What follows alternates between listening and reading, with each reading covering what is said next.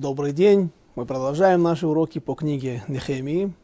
И прошлое занятие наше остановилось. Э, мы закончили э, посередине второй главы, как раз когда мы подошли к теме, которую я хотел отдельно не поговорить об этой теме. И поэтому мы приостановили наш урок как раз на врагах, на врагах нашего народа, врагах, которые были в Святой Земле или жили в окрестностях Иерусалима. И э, враги эти, как и во времена Эзры, когда Зрубавель, во времена, в событиях, с которыми начинается книга Эзры, когда Зрубавель приходит в Святую Землю с группой э, в 42 тысячи человек, э, им начинает противостоять масса врагов, царей Иуда, как они называются на иврите, на Лошна Койдыш, и во главе с самаритянами. И вот здесь также э, сопротивление начинают оказывать новые люди, новые персонажи, и давайте разберемся, если они действительно такие ли они новые, такие ли они новые, как они нам кажутся на первый взгляд. Итак, вторая глава, э, девятый стих. «И пришел я к наместникам Заречи и отдал им царские письма, а царь послал со мной военачальников и всадников, и услышал об этом Санвалат, первый, из Хорона, и раб Товия из Амона». И было для них большой досадой, что пришел человек искать добро для сынов Израилевых. Итак, кто такой Санвалат Ха-Хорони из Хорона и Тувия Эвед Ха-Амони?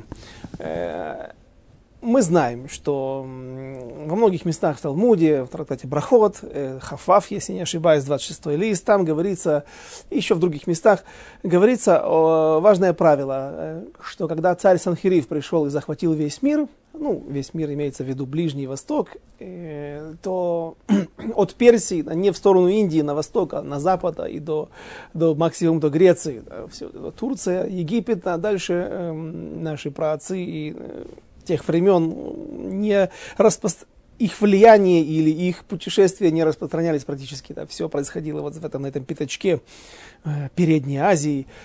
Так вот, когда э, Санхирив пришел и захватил все эти территории. Санхирив царь а, ас, ас, ассирийский из Ашура. Он переселил все народы.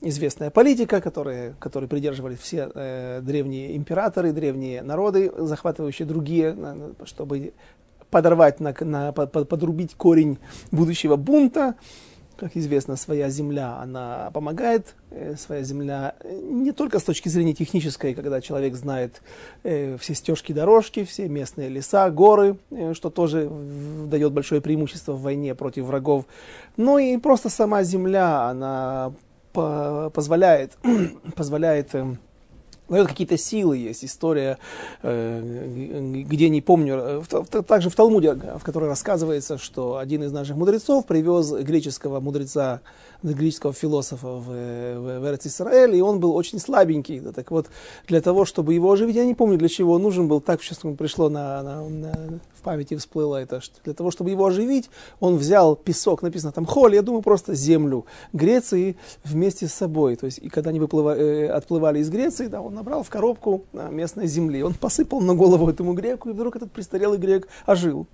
Ну, то есть даже своя земля дает духовные силы, духовные какую-то наполняет человека какими-то какими какими силами. Так вот, э, чтобы люди не бунтовали, их обычно переселяли. Давали им иногда даже и лучшие условия. Пожалуйста, живите, работайте на благо нашей империи. Главное, только не бунтуйте. Будьте законопослушными гражданами. И вот Санхирев переселил все народы. С того момента, а, а это приблизительно произошло когда? то есть еще до греков, ну, ну в общем, э, до, до, еще до Навуходнецера, до персидской, лет за 200 до этой истории, э, где мы сейчас находимся, возрождение второго храма. И получается, что нет уже ни одного народа, который может назвать себя точно, нет ни одного представителя народа филистимлян, амунитян, муавитян, амаликитян. Очень, причем очень важные моменты, потому что амаликитян, например, это один из немногих народов в мире, который не имеет права пройти гиюр если он пройдет тайно, э, прикинувшись, э, выдав, выдавая себя за другого человека, за представителя другого народа, такие случаи были. Был такой, например, Дойга Адуми, мы это хорошо подробно изучали и часто встречались с ним во время изучения книги э, пророка Шмуэля, который был даже э, одним из Гдолеядор, одним из величайших мудрецов Торы, Дорос. Так, потому что Гиюр этот схватывается, но человек этот, он, в принципе, не, не изначально делать это нельзя. Так вот, сегодня никто, благодаря, не благодаря, а из-за того, что Санхериф пришел и перемешал все народы мира. Э, больше сегодня никто, мы не, мы не можем утверждать с точностью, кто является амаликитянином, кто является амунитянином и муавитянином. Так вот, э, если у нас есть здесь амунитянин, который упоминается, то не обязательно, что это был тот самый настоящий амунитянин. Но интересно, что даже если он был из земли амунитян, ну, то есть из, э, с левого берега реки Иордан, с, с территории современной Иордании. Так, их и столица называется сегодня, Рабат Амон. Э, хашемитское арабское государство на, Хон Так вот, э, даже если он пришел оттуда, он не был рабом. Но видно, что важный человек. Нехемия его так называет э, пренебрежительно. Для того, чтобы унизить этого человека, такое было отношение. Теперь, кто такой был Санвалата Хорони? Из Хорона, верно, они пишут. Что такое Хорон? Есть Хорон, Бейт Хорон, сегодня есть религиозное поселение. На... Оно находится на трассе 4-4, Арба Арба Шалош, 4-4-3. Это вторая трасса после первой трассы номер один, которая, шоссе номер один, которое ведет в Иерусалим. Есть еще вторая, второе шоссе, по которому также, э, вот сюда я в эту студию, например, только что приехал, из своего города Кириацефра, или Модин Элит, официальное название. И вот там на, на, на протяжении всего этого квиша, это, э, всего, всей этой трассы, нету ни одного религиозного поселения. В основном арабские деревни. Он проходит через арабские территории, через палестинские территории, еврейские территории. Да, но сейчас там проживают арабы временно. И в Бейт-Хороне в этом э, живут религиозные сионисты, религиозные евреи, поселенцы. Вот, э, вероятно, оттуда или ну, из этой области, потому что деревни, эти обычно религиозные поселенцы дают очень щепетильно, выбирают, дают название именно того места, э, название, которое было когда-то, которое местные поселения носили в этих местах. Кириатарба и прочее. Сусья, э, много таких поселений. Тапуах, что еще вспоминается, Текоа возле горы Ирода. И теперь что он был, кто он был, этот Санвалат Ахорони? Э, по разным мнениям, он был Пехой с Шамрона, Самарии. Эм, вероятно, он был самаритянином. Но мы увидим его в, таком, в такой роли ненавистника народа Израиля, что Рави Шаяу Детрани, один из решоним, Э, комментатор в своем комментарии на, на эти стихи, он пишет, говорит, мне, мне абсолютно, даже мне не нужны источники, но мне абсолютно ясно, что этот человек был мешумад. Что такое мешумад? Это, э, выражаясь современным языком, выкрест.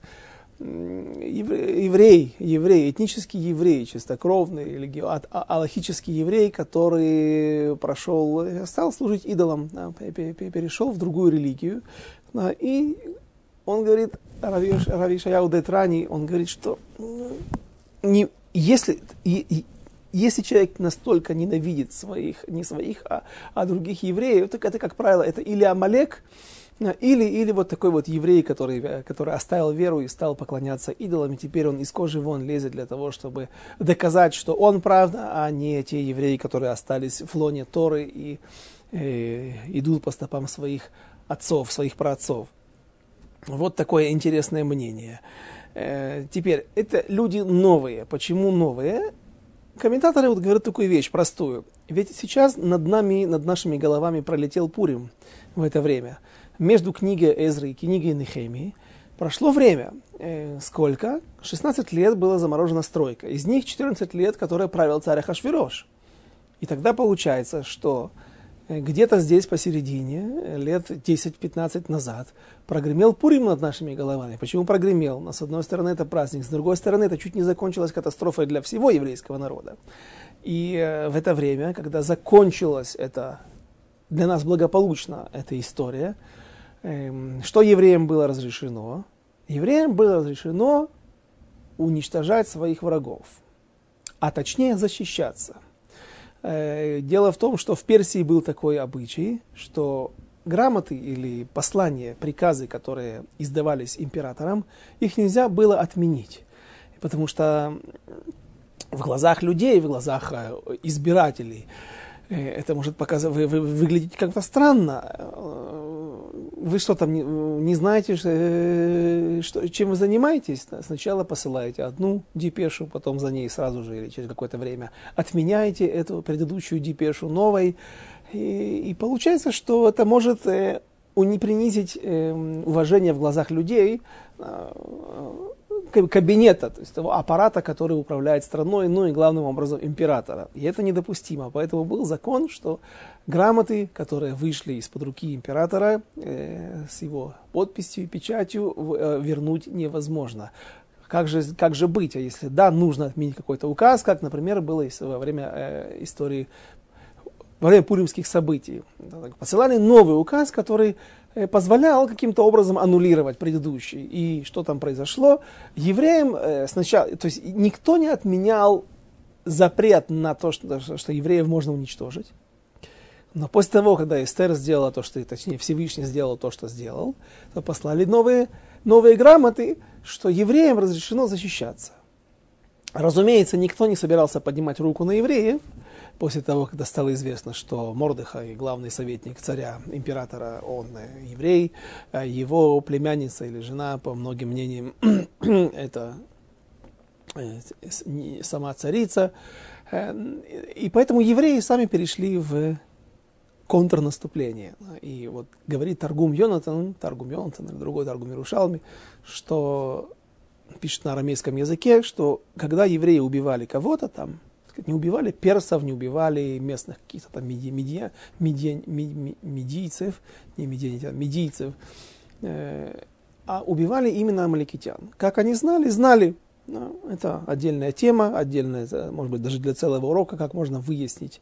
Там я нашел комментарий Рава Элефанта, Рошичеват Итри, который пишет в своем, э, э, задается этим вопросом, ведь мы сказали, что Санхериев перемешал все народы, и уже сегодня никто не может сказать точно, что, Амы, что кто, кто Амалек, а кто нет. Так вот, он, он говорит, убийца сын убийцы, и притеснитель сын притеснителя, имеется в виду убийца евреев, сын убийцы евреев. И тот, у кого в крови заложено а, быть э, вот этим антисемитом, как сейчас во Франции Мари Ле Пен возглавляет какую-то там партию а, правую и на, на, националистическую, так ее папа такой же был. Он утверждает, Рав Элефант, что вот это вот является всеми признаками того, что эти люди происходят из семени Амалека. И поэтому те, которые в течение целого года, а ведь там целый год был между этими депешами, между этими грамотами, от того, как вышел указ об уничтожении евреев и до той даты, когда евреи начали обороняться или получили право на оборону. Э, так вот, за это время многие неевреи приходили к евреям, вот скоро начнет, наступит та дата, да, так вот мы с вами разберемся, я обязательно приду к тебе, постучусь в дверь, готовься, жди. А, и вот эти люди, которые таким образом засветились, они э, и получили от евреев, и именно они были уничтожены, а никто другой. Зачем я это рассказываю? Потому что, говорят комментаторы, если все ненавистники народа Израиля были уничтожены, то значит, что и были уничтожены те негодяи, которые были еще в книге Эзры, который упоминается во второй, второй, четвертой. Сейчас мы посмотрим. Я сделал отметки. Сейчас мы вспомним об этих э, людях, помни их имена, как говорится. И когда они были уничтожены, то сегодня появились новые, новые лидеры. Но есть проблема. Какая проблема? Опять же, как, поскольку мы сейчас привели это аргументы, которые говорят, что всех, кого убивали, это были только представители амаликитян, а не представители других народов. Здесь у нас есть и самаритяне, и амунитяне, и еще какие-то там, будет араб, э, некий фигурировать еще э, так значит, их, может быть, и не убивали. Более того, есть э, Мидраш, есть торгум на Мегалат Эстер, в котором говорится, что когда царь Хашвирош видит, что к нему на аудиенцию, на, на аудиенцию напрашивается Эстер, и он, она находит милость в его глазах и говорит, что ты захочешь, попроси, что, попроси, что хочешь от меня, у меня, э, до полцарства. Объясняют наши мудрецы, до полцарства. Что означает?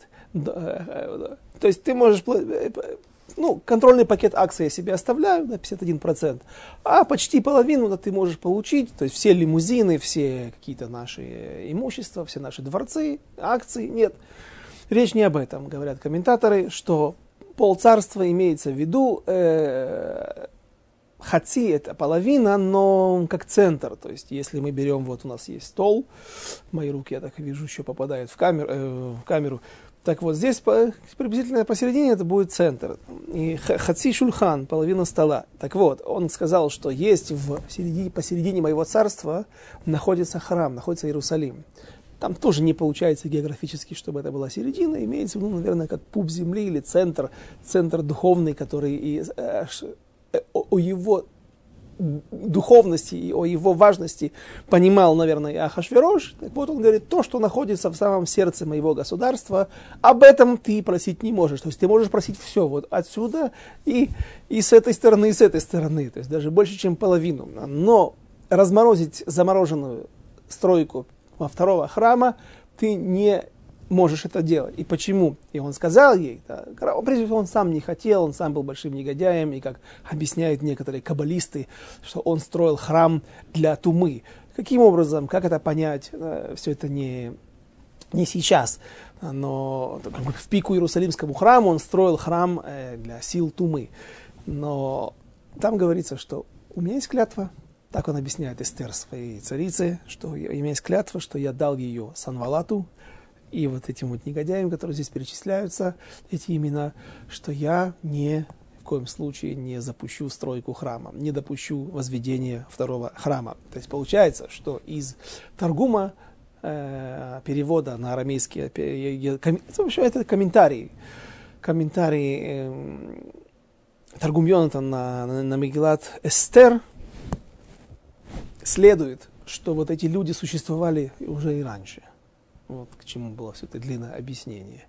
И тогда это можно объяснить, что это были не амаликитяне, а убивали только амаликитян, которые были особо активные, или те, которые были особо активные в, в угрозах в сторону евреев. И вот теперь новые люди, новые персонажи появляются на сцене.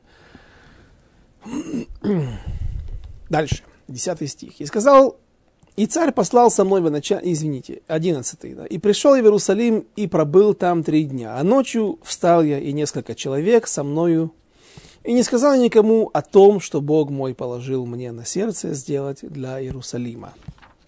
И не было при мне никакого животного, лишь скотина, на которой я ехал. Скотина имеется, имеется в виду осел. Почему он не вы... Давайте все, все, все по порядку. Прежде всего, я обещал вспомнить о тех негодяях, которые когда-то мешали строить и заморозили стройку второго храма. Четвертая глава, не вторая, четвертая глава, девятый стих. Тогда Рехум, составитель, Шимшай, писец. Шимшай, писчик, этот писец, он э, секретарь, э, это тот, кто писал письмо э, Ситна, наклеп этот поклеп навет э, на, на евреев. И это был сын Ама, а, а, ну, Амаликитянин главный. Амана, Амана Раша. И прочие их единомышленники Динаи, Афарстахаи, Тарпелаи, Аферсеаи, Аркеваи, бавельцы, шушанцы и, в общем, представители разных народов. Деайцы эйламцы. Эйламцы, насколько я помню, это Южный Ирак, э, Южное Междуречье. Вот это люди, которые уже здесь не фигурируют, но э, в соответствии с Мидрашем мы помним, что часть из этих людей это и есть Санвалат и часть Химен. Э, Санвалат и кто у нас здесь еще? Вернемся в Нехемию. Товья Амони, Эведа Амони. Э, пришел в Иерусалим и отдыхал там три дня. Э, так говорят наши мудрецы в трактате Эйрувин, 65, 65 лист, первая страница, что человек, который пришел с дороги, длинной дороги, не а, короткого похода, а здесь был переход в несколько месяцев, достаточно ему отдохнуть, чтобы прийти в себя, еще в дат, чтобы быть, э, чувствовать себя умиротворенно. Э, для этого достаточно три дня человеку. Итак, они возьмутся сейчас на, э, за строительство, за возведение крепостной стены. Сразу же, через три дня. Нехемия не отдыхает. Он использует эти три дня чтобы не работать, но в это, не работать непосредственно на стене. Но в это время он работает, он выходит ночью, он проверяет процот, э, пробоины, э, разваленные разбитые стены. И написано дальше, что он закончит возведение стены 25 илуля. 25 илуля. А всего будет дальше сказано в шестой главе книги Нехемии, которую мы без Раташем будем еще изучать, дойдем к этому месту, что всего стройка продолжалась 52 дня. Итак, давайте посчитаем, когда же теперь мы можем знать, когда пришел Нехемия, когда поднялся Нехемия, вошел в Святую Землю и непосредственно в Иерусалим. 25 июля. У нас есть 52 дня. Отсчитывая назад, отнимаем 25, остается 27. Значит, в месяце Аве, предыдущий месяц, месяц предшествующий Илулю, в нем тоже нужно отнять 27 дней и это, два, это, это те дни, когда нач, э, была, э, велась уже непосредственная работа. К ним нужно добавить три дня отдыха. Получается, что Рошходыш Ав. Кто у нас в Рошходыш Ав пришел? Эзра пришел в Рошходыш Ав. Где Эзра? Эзра 8 глава, 31 стих. И отправились мы от реки Агава, 12 дня первого месяца над ними, та-та-та-та. А на четвертый день и прибыли мы в Иерусалим и жили там три дня. Также, и где-то здесь также сказано, что он пришел в Рошходыш Ав. Э, Эзра хотел превратить этот месяц в месяц праздничный. В месяц, когда произошла проблема, проблема, трагедия с разведчиками, когда еврейский народ остался на 40, дней, на 40 лет в пустыне. В этот день были разрушены первый, потом второй храм. И вот, чтобы превратить этот день, может быть, 9 э, ава и вообще весь этот траурный месяц в э, в, в, в дни хорошие э, Эзра приурочил свой приход в Иерусалим именно к Рошходыш Ав, то есть новомесячью, первый день месяца Ава. И то же самое сделал и Нехемия. Пусть это не написано воочию, не написано черным по белому, но мы сейчас высчитали, как это было сделано. То есть э, были определенные намерения. И вот 12 стих мы прочитали, что э, Нехемия выходит с людьми э, без коней, только на своем осле, и, по-видимому, осел был только у него. Ночью, при соблюдении полной конспирации. зачем, зачем нужны были такие меры? Сложные.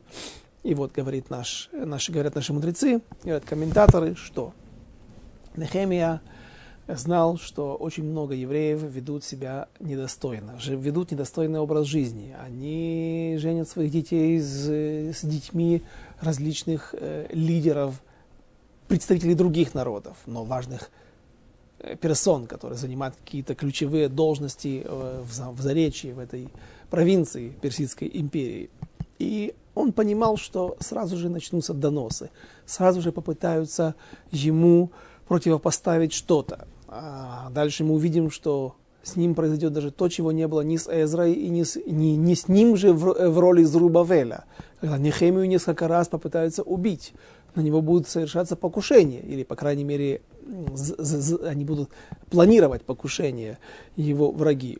То есть Нехемия понимает, о чем идет речь. И даже вот тот, тот факт, что подчеркивают, и под нами не было животных, то есть мы не взяли коней, потому что кони, они могут ржать, осел обычно ведет себя тише, он тоже умеет, мы знаем, хорошо э, огласить своим шумом э, окрестности. Однако ночью, наверное, то ли ведут они себя проще, то ли обычно не покладистей. И еще, конь, э, у него есть подковы и подковами этими он может хорошо греметь или цокать.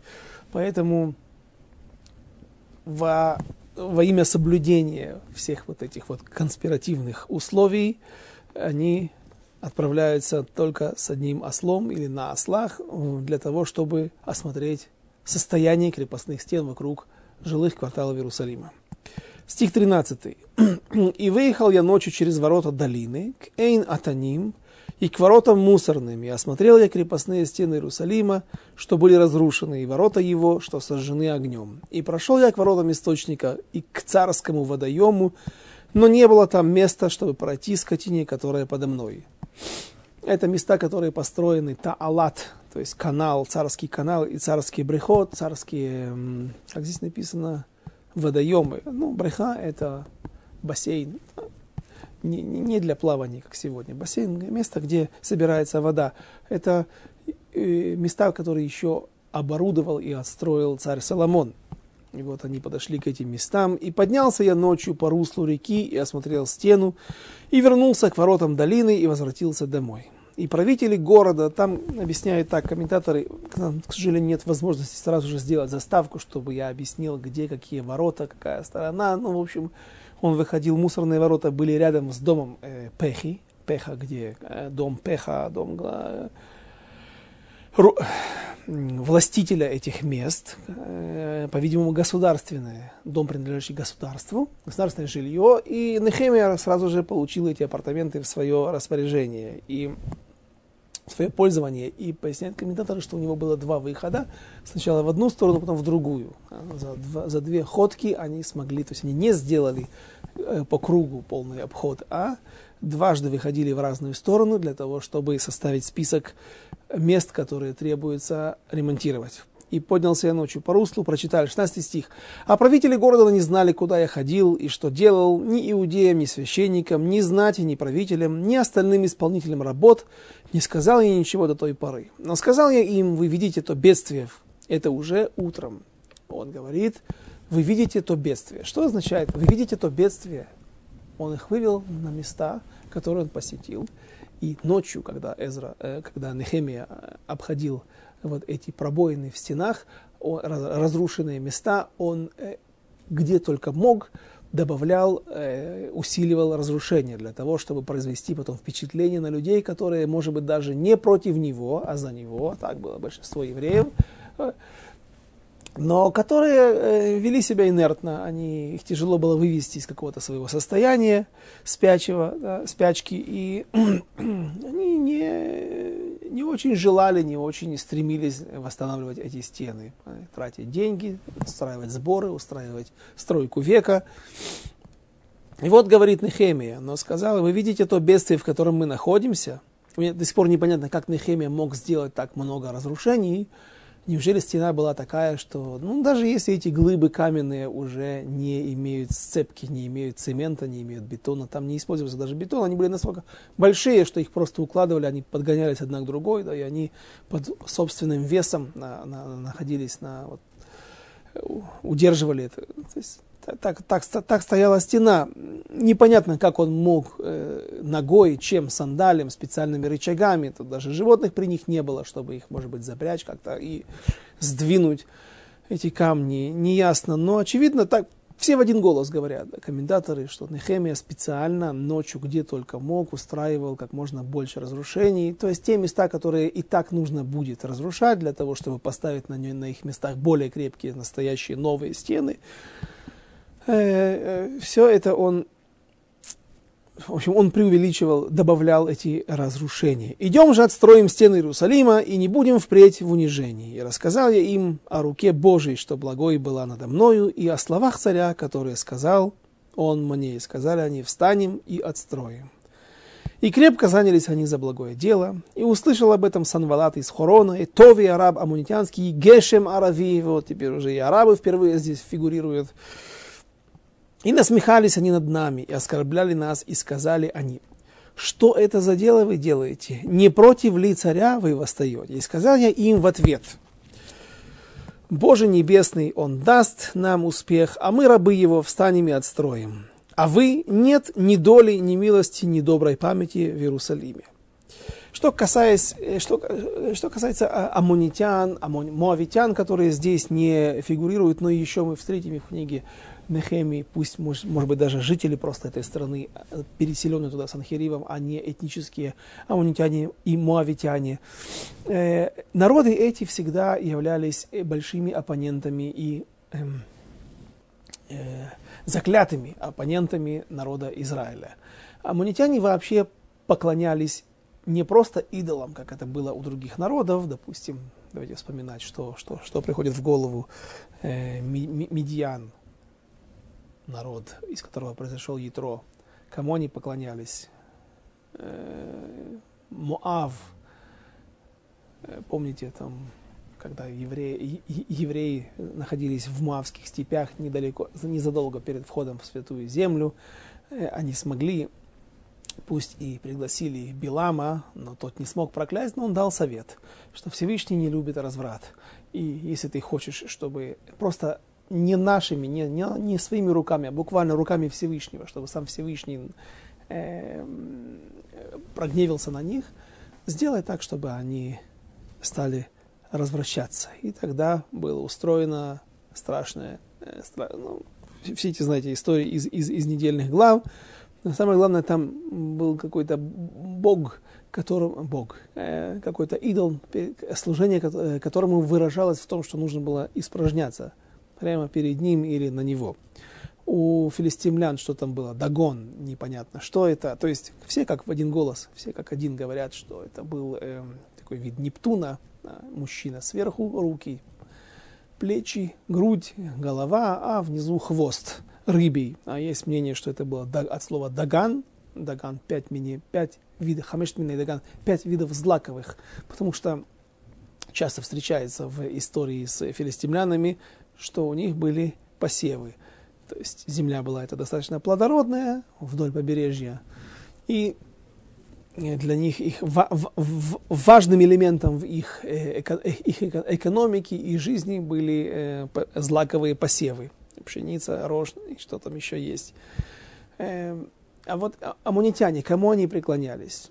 Так вот, говорят комментаторы, что они поклонялись непосредственно Нахашу, непосредственно самому, самому, самому сатане, самой Ецерара, дурному началу. И у них на мечах было выгравирован именно э, змей, тот первородный грех, тот, э, в общем, они работали без посредников, они служили непосредственно самой нечистой силе. И э, так говорят, что не просто, поясняют, что не просто так амунитяне произошли от э, Лота, потому что Лот является самым большим э, самой большой ложью на земле, одной из самых больших э, обманов на земле. Ведь если вещь наиболее, значит, какая вещь наиболее... Что является самой большой ложью? Чем больше ты похож на какой-то, на, на оригинал, например, подделка, да, если есть какая-то репродукция, она изначально сделана на глянцевой бумаге. И ты понимаешь, что это не настоящая картина. Она передает большую часть элементов и впечатления от настоящей картины, если сделана качественно, но ты понимаешь, что это подделка. Это не подделка, это просто копия и грубая копия. Если же человек преднамеренно сделал э, рисунок, картину, которую он выдает за подлинник, обработал ее держал в каких-то печках долгие годы для того, чтобы э, создать элемент, эффект вот этой вот трещины в лаке, как будто бы, который можно, который появляется только через сотни, а может быть даже тысячи лет. И продает эту картину. Человек, покупая ее, готов выложить миллионы за оригинал, думая, полагая, что это оригинал. И поэтому видно, что чем вещь ближе к оригиналу, тем она является большим большим враньем, большим, э, большей ложью. И Лот, от которого произошли два народа, Моав и Амон, они были потомками э, племянника Авраама, который был похож в точности на своего дядю. И Авраам почему отказался от него? Почему отослал его? Сказал, выбери ты себе одну сторону света, я пойду в другую сторону света. Потому что Авраам не мог находиться рядом с ним. Его амоновские, эм, лотовские пастухи посылали своих животных э, в посевы, в чужие поля, э, говоря непонятные там, объяснения, точнее, совсем понятные, но неправильные, что, мол, Всевышний обещал Аврааму эту землю, у Авраама нет наследника, единственный наследник всего э, будет Лот, и Лот этот землю эту унаследует. Это когда фактически наша. Наша, наша она будет, ваша она будет, может быть, потом, но не сейчас. Как же вы сейчас уничтожаете чужие посевы, занимаетесь воровством? И э, э, Авраам понимает, что его могут принимать за лота, и поэтому отказывается от совместного проживания и говорит ему, уходи ты в одну сторону, а я в другую. И не случайно от Лота происходят два народа, Моав и Амон. И, как объясняют э, комментаторы из мира Кабалы, Моав, он олицетворяет собой э, внешние факторы, то есть это вид Ецарара, вид дурного начала, который, э, соблазны, которые приходят извне. А вот что такое ОМОН? Так ОМОН это еще страшнее. Да? ОМОН это нечто, что живет в нас самих. То есть то, что называется сеорши баиса.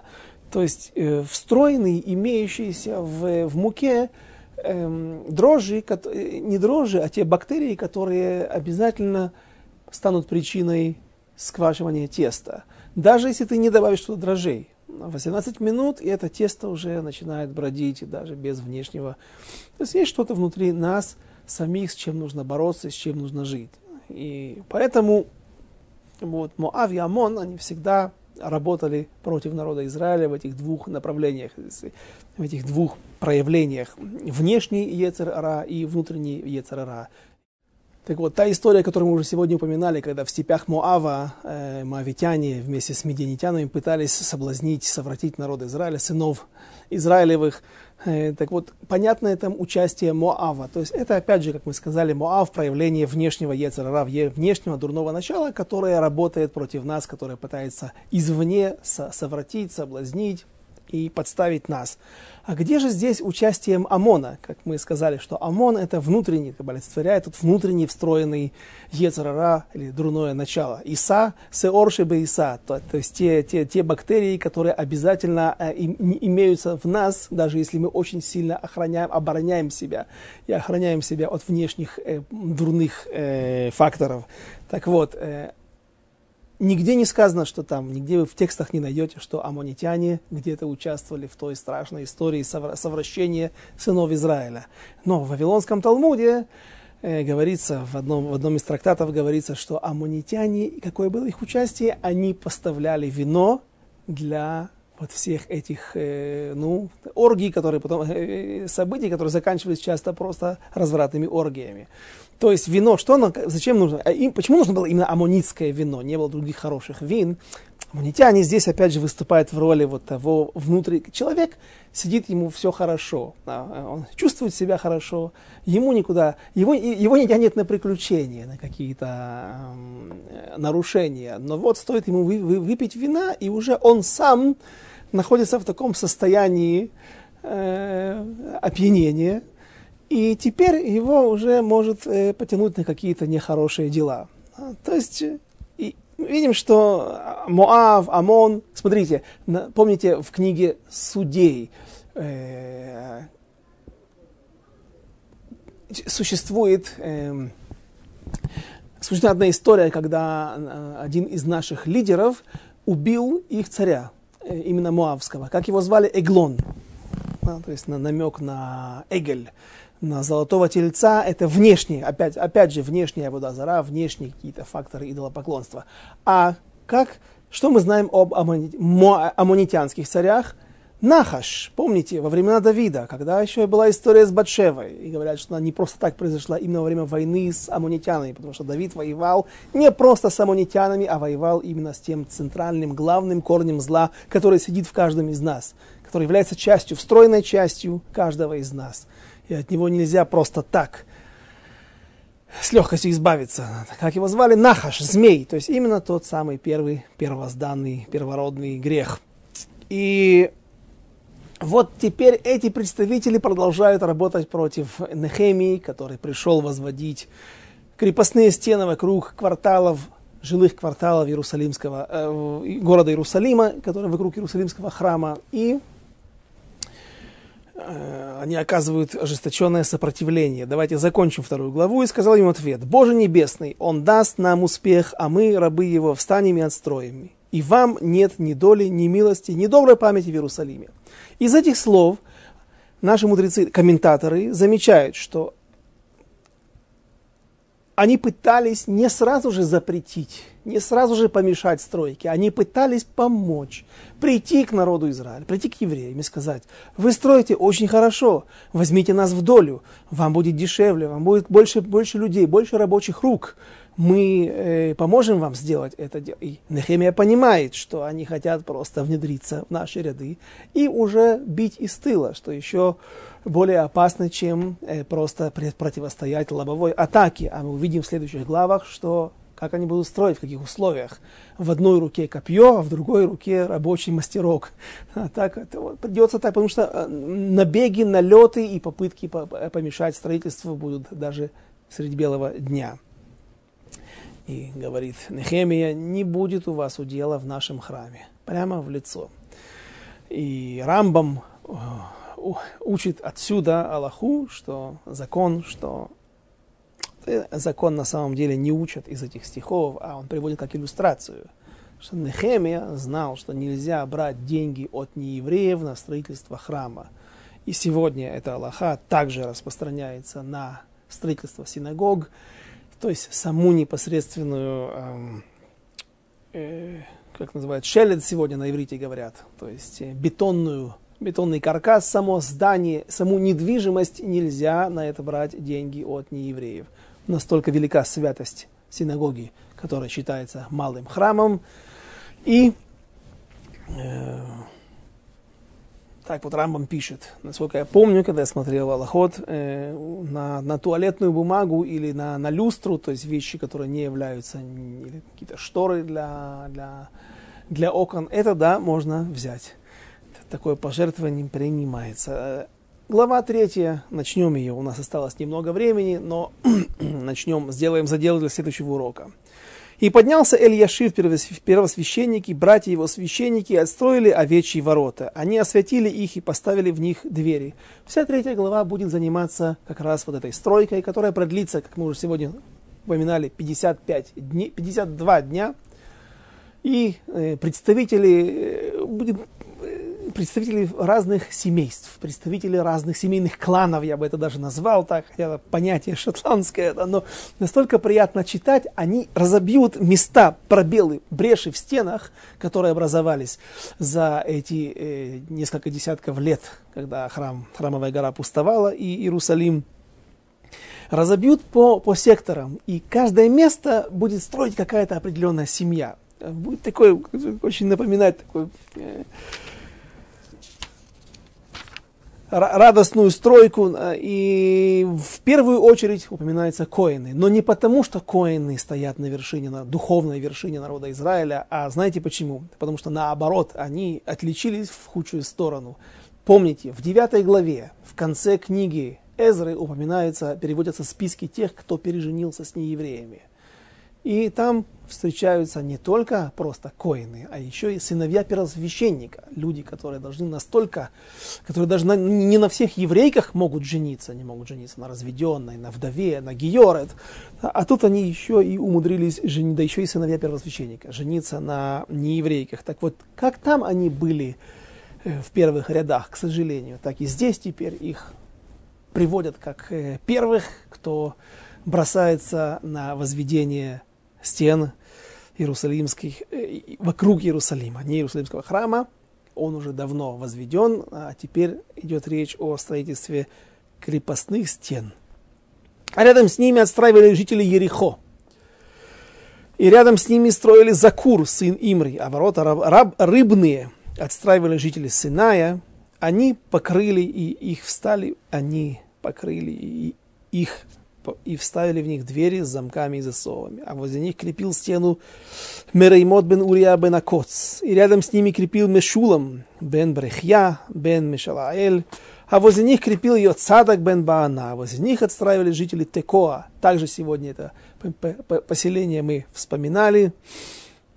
Место находится на горах, на, ну, здесь в Израиле понятие горы э, относительное, да, э, имеется в виду, знаете, наверное, это место, Гара Гордус, гора царя Ирода или Ордуса. Э, вот там место это находится на возвышенностях, А, говорят наши мудрецы, что горный воздух он умудряет. Или люди, которые живут в горах, они амицей лев, как говорит Абарбанель. А, они очень люди мужественные и умные. Э, давайте вспомним, и на этом закончим наш сегодняшний урок, когда Авшалом, сын царя Давида, убивает другого сына царя Давида, Амнона, который изнасиловал до этого его сестру, Тамар. Авшалом убегает к своему дедушке, ведь мама его была добровольно-принудительно взята в народ Израиля, как Эшет Ефат Тор, когда царь Давид захватил кнаанийский народ, проживающий на голландских высотах.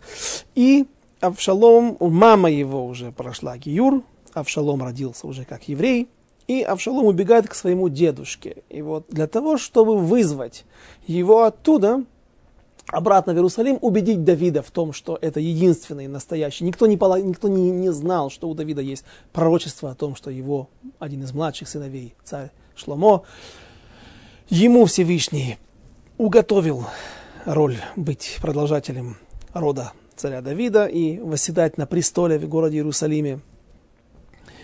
И поэтому Йоав, полагая, что Авшалом является достойной кандидатурой быть наследником царя Давида, он вызывает к себе женщину Текоанку да, из города Теко, из, из поселения Текоа, и вкладывает, написано там буквально таким, и вложил он в ей в уста слова, которые она должна передать. То есть там была очень сложная система, как подготовить Давида и подвести его к тому, что он должен вернуть Авшалома.